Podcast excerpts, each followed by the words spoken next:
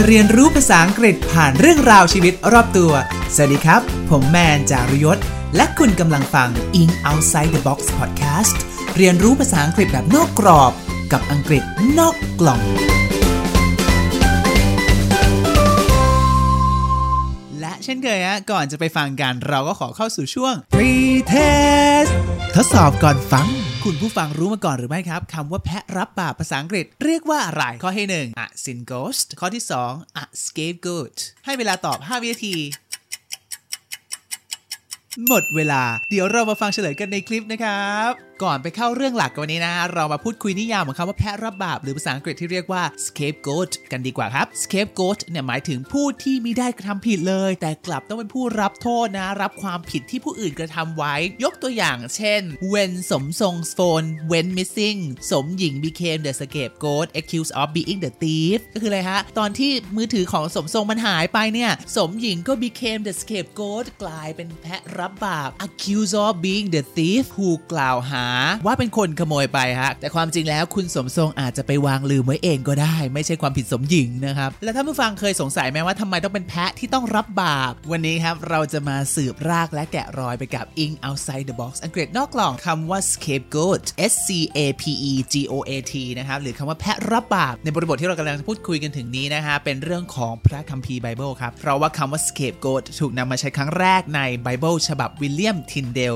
ประมาณช่วงปีคริสตศักราชที่16ครับหรือประมาณเกือบ 500 ปีที่แล้ว แมนขอเล่า basic background ของไบเบิลสักนิดหนึ่งนะครับ เกิดผู้ฟังคนไหนไม่ค่อยคุ้นนะครับคัมภีร์ไบเบิลเนี่ยจะแบ่งออกเป็น 2 ภาคครับท่านผู้ฟัง ภาคแรกคือเรียกว่าภาคพันธสัญญาเดิม Old Testament และภาคพันธสัญญาใหม่ New Testament ครับสองฉบับนี้ต่างกันยังไงหรอใหม่กับเก่าเนี่ยแต่ละภาคนะฮะก็จะมีหนังสือซอยย่อยเป็นเล่มๆไปอีกอารมณ์แบบเราดูซีรีส์ใช่ไหมแล้วก็จะมี season ในหนึ่ง season ก็จะแบ่งออกเป็น episode ต่างๆนะฮะถ้าใครคุ้นกับเรื่องของพระเจ้าสร้างโลก 6 วันหยุดพักวันที่ 7 มนุษย์คนแรกชื่ออดัม คนที่ 2 ชื่ออีฟนะฮะ เนื้อหาเหล่านี้นะฮะ จะอยู่ในภาค Old Testament ในเล่มที่เรียกว่า Genesis พันธสัญญาเก่าเนี่ยก็จะว่ากันในเรื่องสมัยมนุษย์ยังเชื่อมโยงกับพระเจ้าอยู่เลย อดัมกับอีฟไปกินผลไม้แห่งความรู้ fruit of knowledge ที่พระเจ้าสั่งห้ามจนตกสวรรค์ทำให้มนุษย์อย่างเราเนี่ยมีบาปติดตัวมาตั้งแต่กำเนิดครับ original sin มีน้ำท่วมโลกจนโนอาพาอพยพขึ้นเรือ แล้วเราก็กำเนิดลูกวงวานต่างๆ มาจนเป็นชาวอิสราเอลจนถูกจับไปเป็นทาสมีโมเสสมาช่วย แล้วก็แหวกทะเล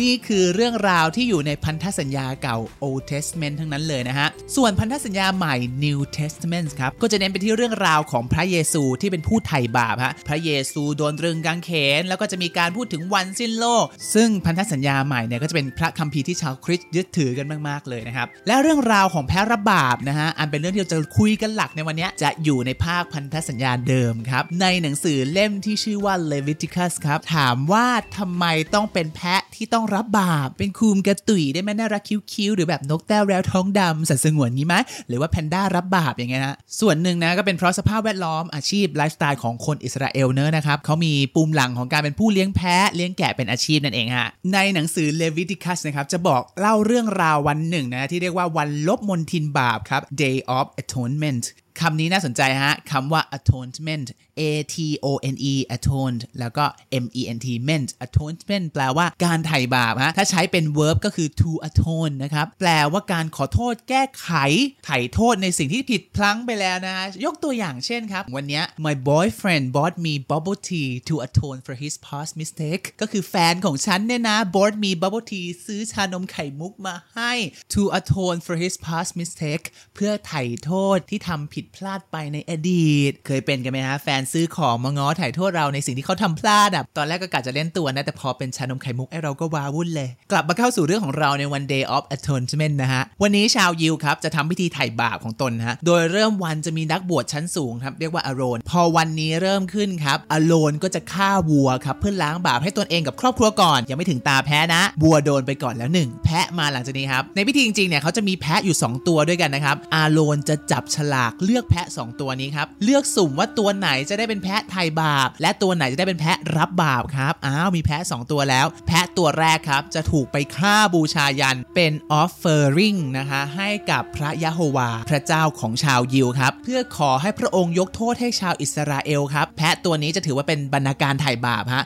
พอฆ่าเสร็จแล้วเนี่ย ซากแพะก็ถูกนำไปเผาทิ้งนอกบริเวณชุมชนครับ และแพะตัวที่2ฮะ จะอุทิศให้กับอาซาเซลครับ เทพเจ้าในโลกแห่งความตาย แพะตัวนี้ครับจะถูกจับลาม นักบวชจะจับหัวมันไว้ร่ายความผิดบาปชั่วช้าสามัญทั้งหลายทั้งมวลของลูกหลานอิสราเอลเอาไว้บนตัวแพะครับก่อนจะอับเปหิเจ้าแพะตัวนี้ออกไปถิ่นทุรกันดารครับไปให้ไกลจากหมู่บ้านแล้วก็อย่าได้กลับมาอีกเลย แพะตัวที่2เนี่ยแหละครับที่เรียกว่าแพะรับบาปแพะรับบาปนี้จะมีผ้าแดงผูกติดไว้ด้วยนะฮะผ้าแดงนี้ก็เป็นเหมือนสัญลักษณ์ที่แทนความผิดบาปทั้งมวลถ้าผู้สีแดงนี้โดนแดดเลียจนขาวซีดเมื่อไหร่ ถึงจะถือว่าบาปทั้งหลายถูกลบจนหมดแล้วครับแล้วทีนี้ทำไมถึงเป็นคำว่า scapegoat เขาสันนิษฐานว่าคำว่า scapegoat เนี่ยมาจากคำว่า escapegoat escape ที่แปลว่าหนีนะครับเขาสันนิษฐานว่าคำนี้แปลมาจากคำต้นฉบับในภาษาฮิบรูว่า azazel ที่มาจากคำว่า azal แปลว่าการนำออกไป แพะตัวเนี้ยต้องรับบาปนำบาปของคนในชุมชนหนี escape ออกไปทิ้งไว้กลางทะเลทรายครับฮือสงสารน้องไม่รู้จะสงสารตัวไหนดีระหว่างตัวที่เป็นแพะถ่ายบาปโดนฆ่า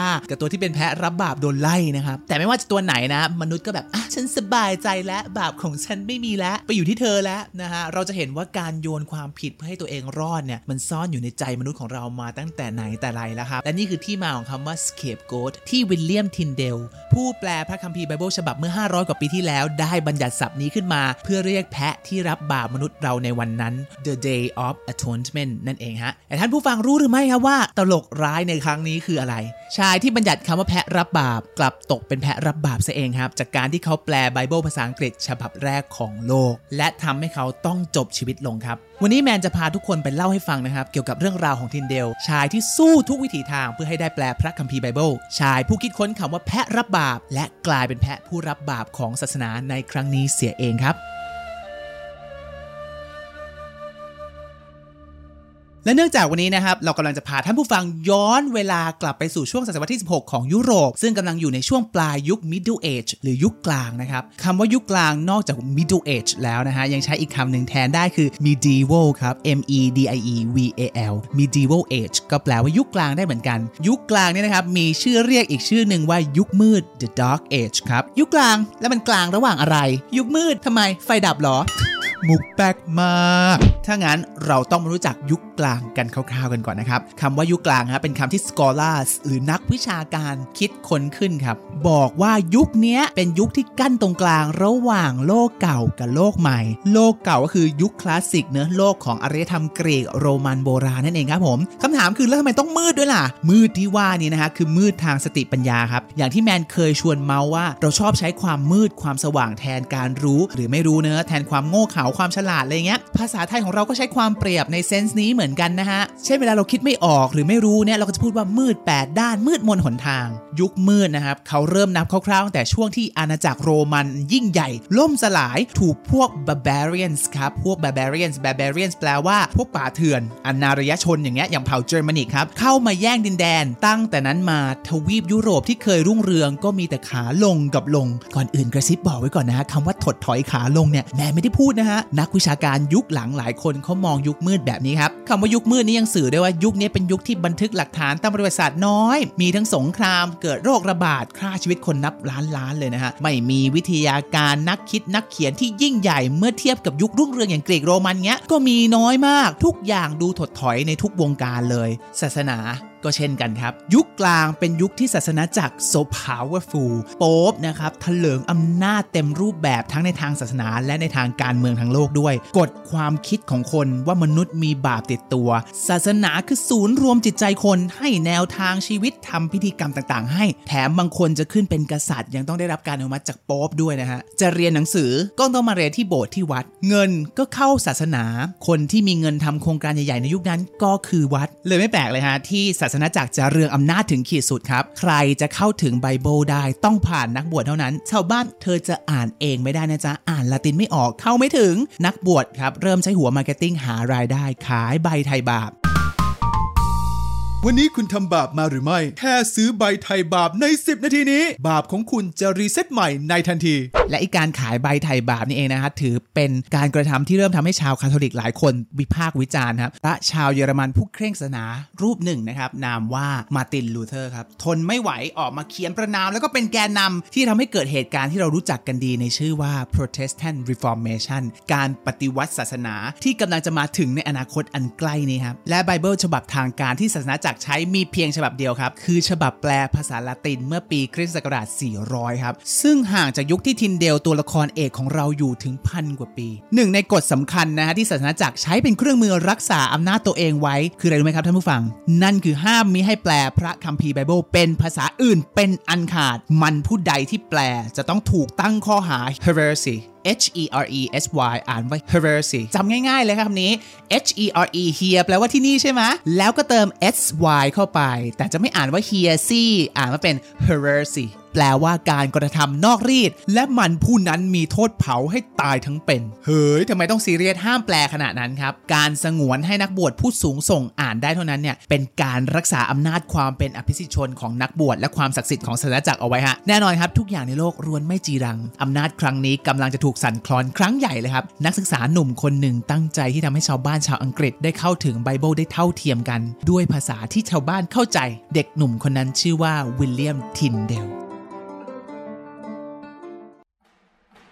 แสงสว่างครับกำลังจะส่องทางให้ยุคมืดได้หายไป 40 ปีก่อนที่ทินเดลจะเกิดนะครับมีเหตุการณ์สำคัญ 2 อย่างที่เกิดขึ้นในยุโรปฮะสองเหตุการณ์นี้เองที่จะส่งอิทธิพลต่อชีวิต และสิ่งที่ทินเดลคิดจะทำในตอนโตขึ้น เหตุการณ์แรกครับกรุงคอนสแตนติโนเปิลนึกภาพตุรกีในปัจจุบันนะฮะกรุงคอนสแตนติโนเปิลครับเป็นเมืองหลวงของอาณาจักรโรมันตะวันออก ในที่สุดครับถูกชาวเติร์กโคนจากเมืองคริสก็กลายเป็นเมืองของชาวมุสลิม นักปราชญ์นักคิดชาวกรีกที่เคยอยู่ในเมืองนี้ก็ต้องหนีกลับมายุโรปฝั่งซ้าย แต่ไม่ได้หนีมาตัวเปล่าฮะนำความรู้กรีกโรมันที่เคยถูกลืมไปนานมาแล้ว กลับเข้ามาสู่ยุโรปฝั่งตะวันตกอีกครั้งครับ ทีนี้งานเขียนกรีกยุคคลาสสิกเมื่อหลายพันปีก่อน เป็นไงฮะ กลับมาบูม คนยุโรปวินั้นแบบเฮ้ยแกนายอ่านกรีกโรมันใช่หรอนายนี่มันโคตรคูลเลยอะ แล้วคนก็เริ่มอิจฉาคนโรมันยุคโบราณนะเพราะว่าแบบได้อยู่ในยุคที่ได้ใกล้ชิดกับพระเยซูช่วงที่พระเยซูยังทรงมีชีวิตอยู่ครับ ช่างเป็น good old days คนยุโรปยุคนั้นก็เริ่มโหยหาอดีตครับ อารมณ์แบบเราโหยหายุค 90 Grammy RS หรือแบบยุค Y2K อย่างเงี้ย Oh my oh my god yes and h e s o n a ทุกคนรู้ไหมฮะ คนยุโรปปลายยุคกลางอย่างทินเดลหรือมาร์ตินลูเทอร์เนี้ยอยู่ใกล้ยุค iPhone ของเรามากกว่าอยู่ใกล้ยุคพระเยซูอีกนะ คือเขากับเราอะห่างกันแค่4 500ปีครับ แต่เขากับพระเยซูหรือคนกรีกโรมันโบราณน่ะอยู่ห่างกันเป็นพันกว่าปีเลยนะครับ ก็เลยไม่แปลกที่เขาจะรู้สึกโหยหาอดีตดีๆ มากกว่าสังคมที่เขาอยู่ณตอนนั้นที่เขามองว่ามันฟอนเฟฮะเทรนสำคัญที่กำลังจะทำให้ปลายุคกลางเริ่มบรรยากาศมาคุครับ คืออารยธรรมกรีกโรมันที่เชื่อในความสามารถของมนุษย์นะกำลังจะเดินทางเข้ามาปะทะกับความเชื่อของศาสนาจักร ที่เชื่อว่ามนุษย์เกิดมาโดยมีบาปติดตัวตั้งแต่กำเนิด ยังไม่พอนะฮะ เหตุการณ์ที่ 2 ครับ ยุคนี้มันเกิดสิ่งประดิษฐ์อันยิ่งใหญ่ที่สุดอันหนึ่งที่เป็นตัวพลิกประวัติศาสตร์ยุโรปไปตลอดกาลเลยฮะเน่พาดหัวคลิกเบ็ดอีกแล้ว สิ่งประดิษฐ์ที่แมนว่าก็คือเครื่องพิมพ์ครับ แล้วเดี๋ยวแมนจะกลับมาเล่าต่อให้ฟังว่ามันสำคัญมากๆยังไงครับคลื่นใต้น้ำในช่วงปลายยุคกลางทั้งหมดที่แมนพูดถึงเนี้ยจะเป็นชนวนนำไปสู่ยุคที่หลายคนน่าจะคุ้นหูอย่างเรเนซองส์หรือกำเนิดใหม่กรีกและโรมันครับและนี่คือบรรยากาศในการเปลี่ยนผ่านของยุคที่ทินเดลในวัยเด็กเติบโตขึ้นมาครับวิลเลียมทินเดลคือนักศึกษาออกซ์ฟอร์ดผู้มีพรสวรรค์ทางภาษาฮะนอกจากภาษาอังกฤษที่เป็นภาษาแม่แล้ว เขายังได้ภาษาฝรั่งเศส กรีกฮิบรูเยอรมัน อิตาเลียน ลาติน และสเปน โอ้โห อิจมากเวอร์ อีฉันขอให้เอาภาษาอังกฤษรอดก่อน ว่ากันว่าที่ออกซ์ฟอร์ดนี่เองอะที่ทินเดลได้เรียนอยู่ ทินเดลได้มีโอกาสเรียนวิชาเทววิทยา วิชาว่าด้วยเรื่องของพระเจ้า แน่นอนว่าคำสอนในไบเบิลควรสำคัญที่สุดใช่ไหมครับ แต่ที่ออกซ์ฟอร์ดไม่ได้เป็นอย่างนั้นฮะ ที่นี่ train นักบวชโดยเน้นไปที่การทำพิธีในโบสถ์ครับ แต่ไม่ได้เน้นการสอนตามพระคัมภีร์ ทินเดลก็เลยบ่นว่านักบวชหลายคนยังไม่รู้จักคำสอนในอะ scripture อะ scripture แปลว่า พระคัมภีร์นะครับ นักบวชบางคนยังไม่รู้ด้วยซ้ำรู้แต่เพียงคำสอนที่ศาสนจักรบอกให้ท่องจำทินเดลครับจำฝังใจเลยคิดมาตลอดเลยว่าเขาต้องทำอะไรสักอย่างกับศาสนจักรที่กำลังฟอนเฟะนี้ ทั้งที่ตัวเองเห็นความเสื่อมถอยต่อหน้าต่อตาในฐานะคนวงในขนาดนี้ แต่ด้วยความหัวเดียวกระเทียมลีบอย่างเขาจะไปสู้อะไรกับระบบได้ครับ หลังจากที่ทินเดลเรียนจบจากออกซ์ฟอร์ดครับก็ได้มีโอกาสไปเป็นครูสอนที่ตระกูลเศรษฐีตระกูลหนึ่งฮะที่นี่เขาก็มี colleague หรือเพื่อนร่วมงานที่สนับสนุนแนวคิดมนุษยนิยมว่ามนุษย์เราเก่ง ซึ่งเป็นแนวคิดแบบกรีกโรมันนะฮะใจมันก็เริ่มมาเนอะคนที่มันคิดคล้าย ๆ กันมาอยู่ด้วยกันน่ะมันก็เริ่มฮึกเหิมนะฮะความตั้งใจที่ทินเดลเคยคิดเอาไว้ว่าอยากจะทำอะไรสักอย่างเพื่อปฏิรูปศาสนจักร ก็เริ่มเกิดแนวคิดว่าชาวคริสต์ทุกคน ควรมีโอกาสได้อ่านไบเบิลได้เอง ในภาษาท้องถิ่นของตัวเอง ไม่ใช่แค่ฟังจากนักบวชที่บางทีก็ตีความมั่วๆแถมยังชอบเน้นทำพิธีกรรมที่พระคัมภีร์ไม่ได้สอนเอาไว้ด้วย มวลอากาศระหว่างศาสนาและแนวคิดที่ว่ามนุษย์เก่งนะฮะมันครุกรุ่นและทวีความรุนแรงมากยิ่งขึ้น ขณะที่ทินเดลเริ่มเกิดความคิดนี้ที่อังกฤษครับตัดกลับไปที่ฟากหนึ่งชายคนหนึ่งที่เยอรมัน ได้เดินหน้าลุยไม่ยั้งไปสักพักเลยครับ ชายคนนั้นชื่อ มาร์ตินลูเทอร์ อย่างที่แมนเล่าให้ฟังไปครับ เรื่องของใบไถ่บาป เจออย่างนี้ฉันไม่ปลื้มไม่ไหวแล้วขอเรียกร้องปฏิรูปเลย และมาร์ตินลูเทอร์ก็เริ่มแปลไบเบิลเป็นภาษาเยอรมันทันทีเหมือนกัน ที่อังกฤษครับ ก็ได้กวาดล้างไบเบิลฉบับมาร์ตินลูเทอร์ แล้วนำไปเผาที่หน้าโบสถ์เซนต์พอลครับทินเดลเองก็ได้มีโอกาสอ่านฉบับแปลเยอรมันของมาร์ตินลูเทอร์เช่นเดียวกัน และบอกตัวเองว่าในเมื่อมาร์ตินลูเทอร์ยังสู้ขนาดนี้ เขาควรต้องทำอะไรสักอย่างแล้วล่ะทินเดลครับจึงตัดสินใจเริ่มแปลไบเบิล เป็นภาษาอังกฤษครับ และเริ่มหันมาเรียกร้องเป็นกระบอกเสียงชัดเจนเลย พอกันที่ศาสนาแบบเดิมๆ การออกตัวแรงขนาดนี้ทำให้ทินเดลถูกนักบวชเรียกมาสอบเลยครับ ว่าเขายังมีศรัทธาและพักดีในความเชื่อของโรมันคาทอลิกอยู่หรือไม่ นักบวชคนหนึ่งฮะพยายามดึงทินเดลกลับมาให้สู่เข้าร่องเข้ารอยนะ แล้วก็กล่าวว่าพวกเราเนี่ยอยู่กันโดยไม่มีคำสอนของพระผู้เป็นเจ้าก็ได้ แต่เราขาดคำสอนของพระสันตะปาปาไม่ได้ดอก ทินเดลฮะได้ฟังดังนั้นก็เดือดมากเฮ้ยพูดแบบนี้ได้ไงวะ สวนกลับด้วยเสียงหนักแน่นไปทันทีครับ เราขอท้าทายพระสันตะปาปาและกดทุกข้อขององค์ท่าน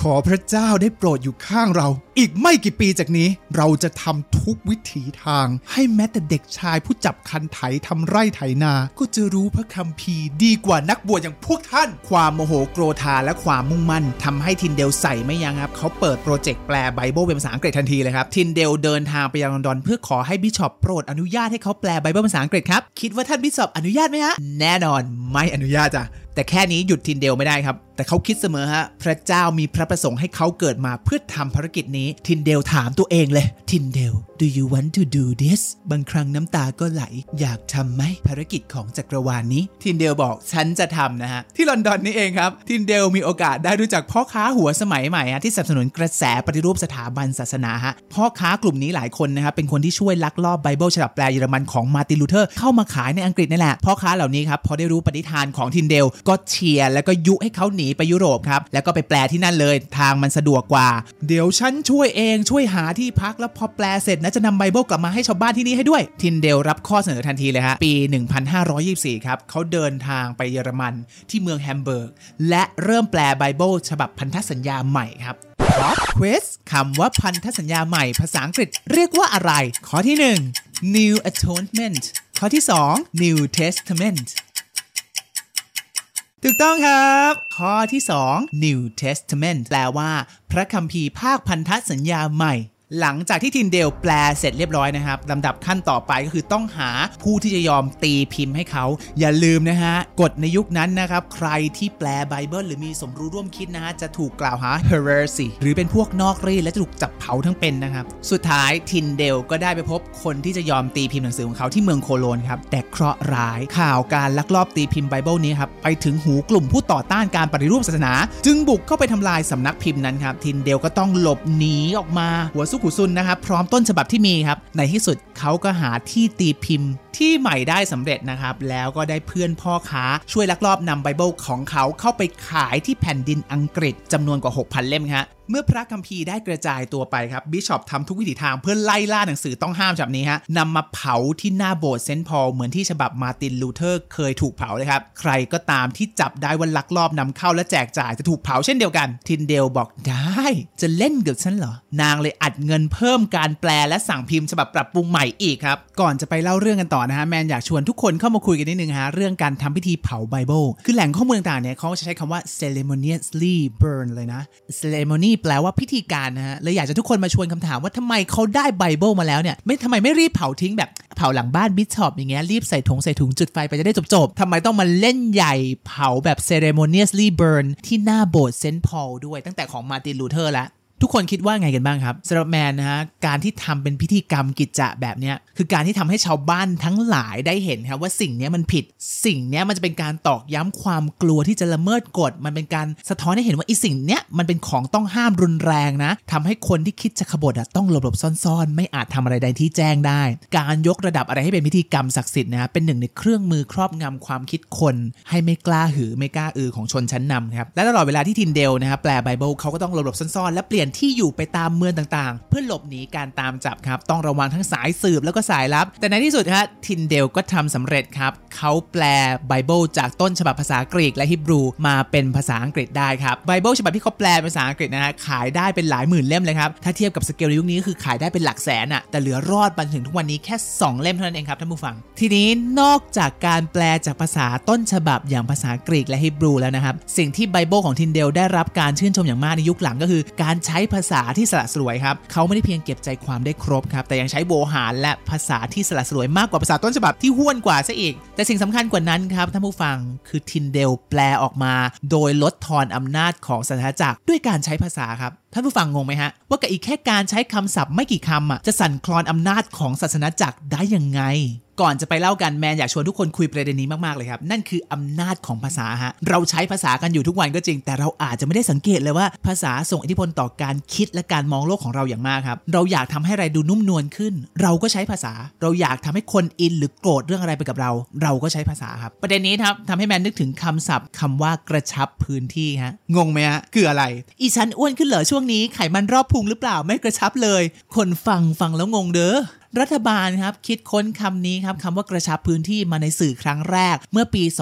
2553 ครับคือตอนที่มีม็อบออกไปประท้วงครับ แล้วรัฐต้องการควบคุมพื้นที่ชุมนุมให้แคบลง ไม่ให้คนมารวมตัวกันเยอะๆครับ รัฐทำไงครับ ให้กองกำลังลงไปเลยฮะใช้ปืนใช้แก๊สน้ำตา ยิงจนมีผู้ชุมนุมเสียชีวิตครับ นี่คือสิ่งที่เกิดขึ้นจากการกระชับพื้นที่ ลองนึกภาพการพาดหัวข่าว 2 แบบนะฮะ หนังสือพิมพ์ฉบับหนึ่งพาดหัวข่าวว่า รัฐบาลยิงประชาชน กับอีกฉบับใช้ว่ารัฐบาลกระชับพื้นที่ Impact ที่เกิดขึ้นกับท่านผู้ฟัง ต่างกันไหมครับ พอใช้คำว่ากระชับพื้นที่ออกสื่อปุ๊บ ฟังดูเบาสบายเลย คือคนฟังยังไม่ไม่ทันหายงงเลยว่าแปลว่าอะไรคำมันช่วยลดทอนความรุนแรงที่รัฐใช้ต่อประชาชนลงไปเยอะมากๆครับ หรืออีกตัวอย่างหนึ่งอะไม่ต้องการเมืองก็ได้อะเราอาจจะโดนครูดุนะครับ ด้วยความเป็นห่วงแบบว่าหนู หนูไม่ควรทำแบบนี้นะลูก แต่เราเอาเรื่องไปเล่าต่อว่าโดนครูด่าเป็นไงครับ ภาพครูดูเป็นคนใช้คำพูดแย่ดูเป็นคนไม่มีเหตุผลไปเลยทันทีเลยใช่ไหมฮะ ภาษากับอำนาจมันแยกกันไม่ออกมาแต่ไหนแต่ไรเลยครับ และนี่คือสิ่งที่ทินเดลทำครับ สั่นคลอนอำนาจของศาสนาจักรด้วยภาษาฮะทินเดลเลือกแปลคำหรือแนวคิดสำคัญในไบเบิลครับไม่เหมือนกับที่ศาสนาจักรตีความ และเอาไปสอนประชาชนครับกรณีนะฮะท่านผู้ฟังแมนจะพยายามอธิบายให้ดีที่สุดพยายามอธิบายให้ไม่งงนะเพราะเรากำลังคุยกันถึงเรื่องต้นฉบับภาษากรีกที่แปลเป็นภาษาอังกฤษ แต่เล่าโดยใช้ภาษาไทย โอเคฮะเรามาเริ่มกัน คืองี้ครับท่านผู้ฟังฮะในไบเบิลครับ ต้นฉบับภาษากรีกเขาจะมีคำหนึ่งว่า ecclesia ที่ศาสนาจักรตีความคำนี้ว่าเป็น church เป็นตัวศาสนาจักรเอง พระเยซูทรงตรัสว่า บนศิลานี้เราจะสร้างคริสตจักรของเราไว้ ข้อความนี้ครับถูกตีความว่าพระคริสต์จะสร้างคริสตจักร และคริสตจักรนี้ก็คือคาทอลิกนั่นเองครับ นั่นหมายความว่าไง ใครอยากเข้าถึงพระเจ้า ใครอยากเข้าถึงพระคริสต์ ก็ต้องมาที่โบสถ์มาหาศาสนาจักรครับ แต่ทินเดลรู้ดีว่า ecclesia ในที่นี้ไม่ได้หมายถึงตัวสถาบัน ไม่ได้หมายถึงตัวศาสนาจักรแต่มันหมายถึงการรวมตัวกันครับเขาเลยเลือกแปลคำว่าเอ็กเกลเซียในไบเบิลของเขาว่าการรวมตัว แล้วก็อีกการแค่เปลี่ยนคำแค่นี้มันส่งผลยังไงอะท่านผู้ฟัง เท่ากับว่ามันพลิกการมองโลกของคนใหม่หมดเลยนะฮะว่าเฮ้ยเราไม่ต้องเข้าถึงพระเจ้าโดยมาที่โบสถ์หรือผ่านนักบวชผ่านศาสนาจักรก็ได้นี่พอแปลว่าการรวมตัวทำให้เห็นเลยว่าไม่จำเป็นต้องมีโบสถ์เป็นตัวกลางฮะชาวบ้านร้านตลาดทุกคนก็สามารถเข้าถึงพระเจ้าได้ ขอแค่มีเพียงศรัทธา แล้วก็อ่านไบเบิลได้ด้วยตัวเองโดยตรง เพียงแค่ทุกคนมารวมตัวกัน นั่นแหละ คือความหมายของคำว่าอิเกเลเซียที่แท้จริง ซึ่งก็ยิ่งสอดคล้องที่พระเยซูตรัสภายหลังว่าที่ใดก็ตามที่คนมารวมตัวกันในนามของเรา เราก็จะอยู่กับพวกเขาที่นั่น การแปลแบบนี้ฮะคนเริ่มตาสว่างสันทจักรก็จะเสียอำนาจ ถึงได้บอกว่าการแปลไบเบิลเป็นภาษาถิ่นมันอันตราย เห็นไหมครับ ไม่ว่าจะผ่านไปกี่ยุคการปิดกั้นความรู้ก็เป็นเครื่องมือของรัฐผู้มีอำนาจแต่ไหนแต่ไรเลย สิ่งที่ศาสนจักรหวั่นมาตลอดเกิดขึ้นแล้วฮะอำนาจกำลังถูกสั่นคลอน และทั้งหมดนั้นเป็นเพราะชายนามว่าทินเดล และจะต้องทำทุกวิถีทางครับเพื่อกำจัดเขาให้ได้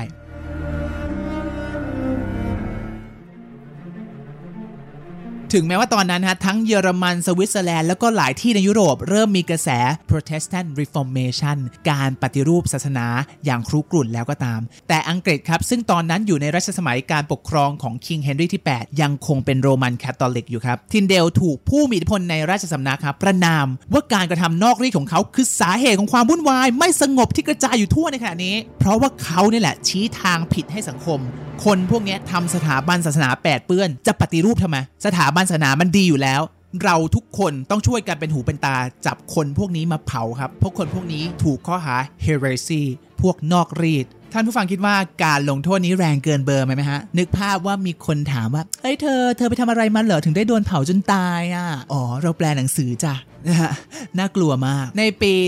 1529 ครับ ทินเดลก็เลยต้องหลบหนีไปอยู่ที่เมืองแอนเวิร์ปประเทศเบลเยียมครับเขาได้รับความช่วยเหลือจากโทมัสพอยต์พ่อค้าชาวอังกฤษที่สนับสนุนการปฏิรูปศาสนาอย่างลับๆครับ โทมัสเนี่ยก็คอยดูแลความปลอดภัยแล้วก็ให้ที่พักอาศัยกับทินเดลครับ ทินเดลก็เดินหน้าครับ หลังจากแปลพันธสัญญาใหม่เสร็จแล้ว ก็มาแปลพันธสัญญาเดิมต่อจากภาษาต้นฉบับฮิบรูครับ แล้วก็ส่งไปขายที่อังกฤษ ข้อดีของการที่ได้รับความช่วยเหลือจากเหล่า merchants หรือพ่อค้าเนี่ยนะฮะ ก็คือคนของศาสนาจักรมักจะเอาหูไปนาเอาตาไปไร่ไม่มาสนใจกับพวกพ่อค้าครับตราบใดที่พวกพ่อค้าพวกนี้สร้างรายได้ให้เมืองเป็นกอบเป็นกำก็จะไม่มายุ่งจ้ะด้วยเหตุผลนี้ก็เลยทำให้นอกเหนือจากการที่แปลไบเบิลแล้วนะทินเดลก็เลยพอจะใช้ชีวิตได้อย่างอิสระอยู่ประมาณนึงพ้นจากสายตาของอังกฤษนะครับแล้วก็ยังคอยช่วยเหลือคนจนในแถบนั้นคอยอ่านพระคัมภีร์ไบเบิลให้ชาวบ้านฟังสัปดาห์ละสองครั้ง จนกระทั่ง 5 ปีต่อมาครับทินเดลก็ได้พบกับชายอีกคนหนึ่งที่จะมีบทบาทสำคัญกับเรื่องราวของเราครับชายคนนั้นชื่อเฮนรี่ฟิลิปส์ เด็กนักเรียนชาวอังกฤษที่เข้ามาเรียนในมหาลัยในเบลเยียม ทั้งคู่ได้เจอกันในมื้อค่ำมื้อหนึ่งครับ ฟิลิปเนี่ยเป็นคนที่มาจากครอบครัวชนชั้นสูง แล้วก็มีชื่อเสียง และที่สำคัญเรียนจบมาจากออกซ์ฟอร์ดเหมือนกับทินเดลเลย จึงไม่แปลกที่ทั้งคู่จะคุยกันถูกคอในฐานะศิษย์เก่ารั้วเดียวกันครับ คลิกกันเลยตั้งแต่แรกเห็น ทินเดลก็ชอบสนทนากับฟิลิปมาก แล้วก็ชวนเขาไปทานอาหารค่ำที่บ้านอยู่บ่อยครั้ง ทั้งคู่ก็สนิทกันมากขึ้นเรื่อยๆ คืนไหนที่ทั้งคู่คุยกันอย่างออกรสออกชาติจนดึก ฟิลิปก็จะนอนค้างคืนที่บ้านของทินเดลอยู่บ่อยครั้ง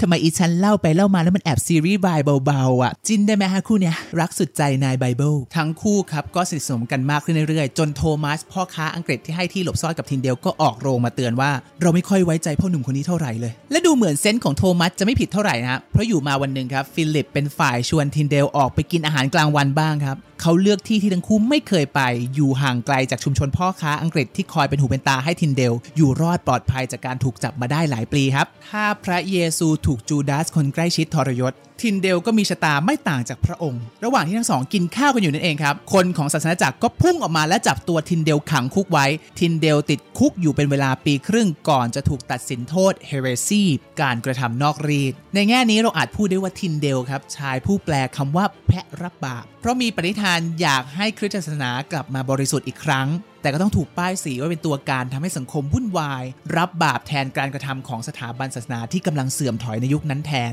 และโทษของเฮเรซีคือมันผู้นั้นต้องถูกเผาทั้งเป็นครับและถึงกระนั้นครับด้วยความที่ทินเดลคือนักปราชญ์ผู้มีชื่อเสียง เขาจึงได้รับเกียรตินะครับให้เขาถูกรัดคอ strangle ให้ตายก่อนจะนำไปเผาบนตะแลงแกงฮะก็คือการรัดคอให้ตายก่อนเนี่ยมันทำให้ทรมานน้อยลงนะ ไม่ได้โดนเผาทั้งเป็นนั่นเองครับนี่คือให้เกียรติแล้วใช่ไหมนะว่ากันว่าครับก่อนทินเดลจะสิ้นใจ เขาได้เอ่ยคำกล่าวสุดท้ายไว้ว่า ข้าขออธิษฐาน โปรดให้กษัตริย์แห่งอังกฤษตาสว่าง หวังว่าพระองค์จะทรงอนุญาตให้พระคัมภีร์ฉบับภาษาอังกฤษแจกจ่ายได้โดยไม่ต้องหลบซ่อนอีกต่อไป และความจริงก็มาเฉลยครับว่าเฮนรี่ฟิลิปคนที่ betray ทินเดลคือหนอนบ่อนไส้ที่คนของศาสนาจักรอังกฤษส่งมาครับบ้างว่ากษัตริย์เฮนรี่ที่ 8 เองนี่แหละเป็นคนส่งให้ตามมา เพื่อมาตามหาและหักหลังทินเดลครับต่อมาไม่นานหลังจากที่ทินเดลตาย ฟิลิปก็ถูก King เฮนรี่ที่ 8 สั่งลงโทษ เพราะว่าจับได้ว่าเขาวางแผนร่วมกับโป๊ปจะ betray พระองค์เหมือนกันทำให้ฟิลิปต้องกลายเป็น fugitive แปลว่านักโทษหนีคดีฮะ หลบลี้หนีจากอังกฤษหัวซุกหัวซุน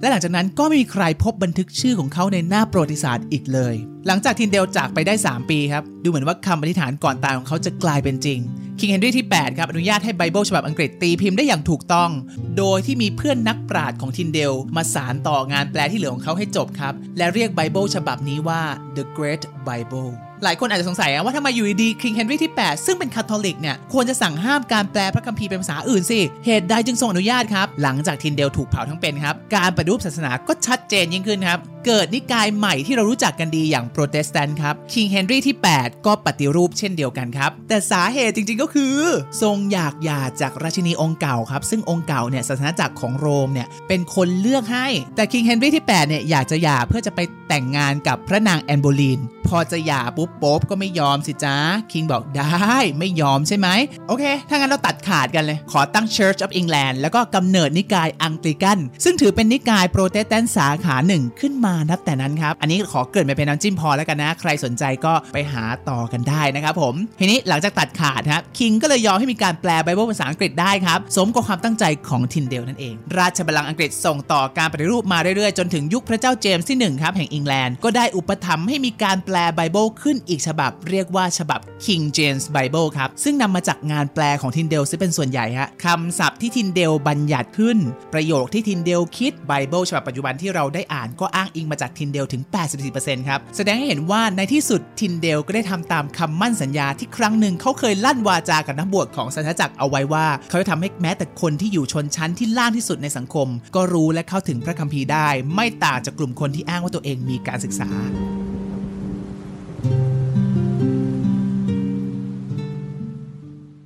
ช่นเคยนะครับ และก่อนจะจากกันไปในวันนี้นะ ก็ต้องขอเข้าสู่ช่วง exit exam วัดความรู้ก่อนไป แมนจะถามคำถามและท่านผู้ฟังจะมีเวลา 5 วิในการตอบคำถามนั้นครับ เริ่มข้อที่ 1 verb ที่แปลว่าไถ่โทษ ไถ่บาป ภาษาอังกฤษใช้ว่าอะไร to atone ข้อที่ 2 คำว่าแพะรับบาป ภาษาอังกฤษเรียกว่าอะไร a scapegoat ข้อที่ 3 พันธสัญญาใหม่ ภาษาอังกฤษใช้ว่าอะไร The New Testament ข้อที่ 4 verb ที่แปลว่าทรยศ ภาษาอังกฤษใช้ว่าอะไร To betray และข้อที่ 5 ความเชื่อนอกรีด ภาษาอังกฤษใช้คำว่าอะไร perversity และนี่คือเรื่องราวของ scapegoat ะรับบาปที่สะท้อนให้เห็นว่า ธรรมชาติการป้ายสี การโยนความผิดให้กับคนอื่น อยู่ในตัวมนุษย์เรามาตั้งแต่ไหนแต่ไรครับ กับเรื่องราวของวิลเลียมทินเดล ชายผู้สละชีพตัวเอง เพื่อพยายามอย่างเต็มที่ที่สุด เพื่อทำในสิ่งที่เขาศรัทธาครับสำหรับครั้งหน้าเราจะเรียนรู้และสืบรากจากภาษาอังกฤษคำไหนนั้นอย่าลืมติดตามกันนะครับสำหรับวันนี้ลาไปก่อน สวัสดีครับ ถ้า episode นี้มีประโยชน์กับคุณ ก็ติดตามอังกฤษนอกกล่องพอดแคสต์ได้ทาง Spotify และ Apple iTunes ใครอยากเสพแบบเห็นภาพก็ไปตามกันได้ที่ YouTube หรือใครชอบย่อยง่ายเข้าใจเร็วกับคลิปสั้นๆ ก็เข้าไปเจอกันที่ TikTok search คำว่า Eng Outside the Box หรือพิมพ์ภาษาไทย อังกฤษนอกกล่อง แล้วพบกันครับ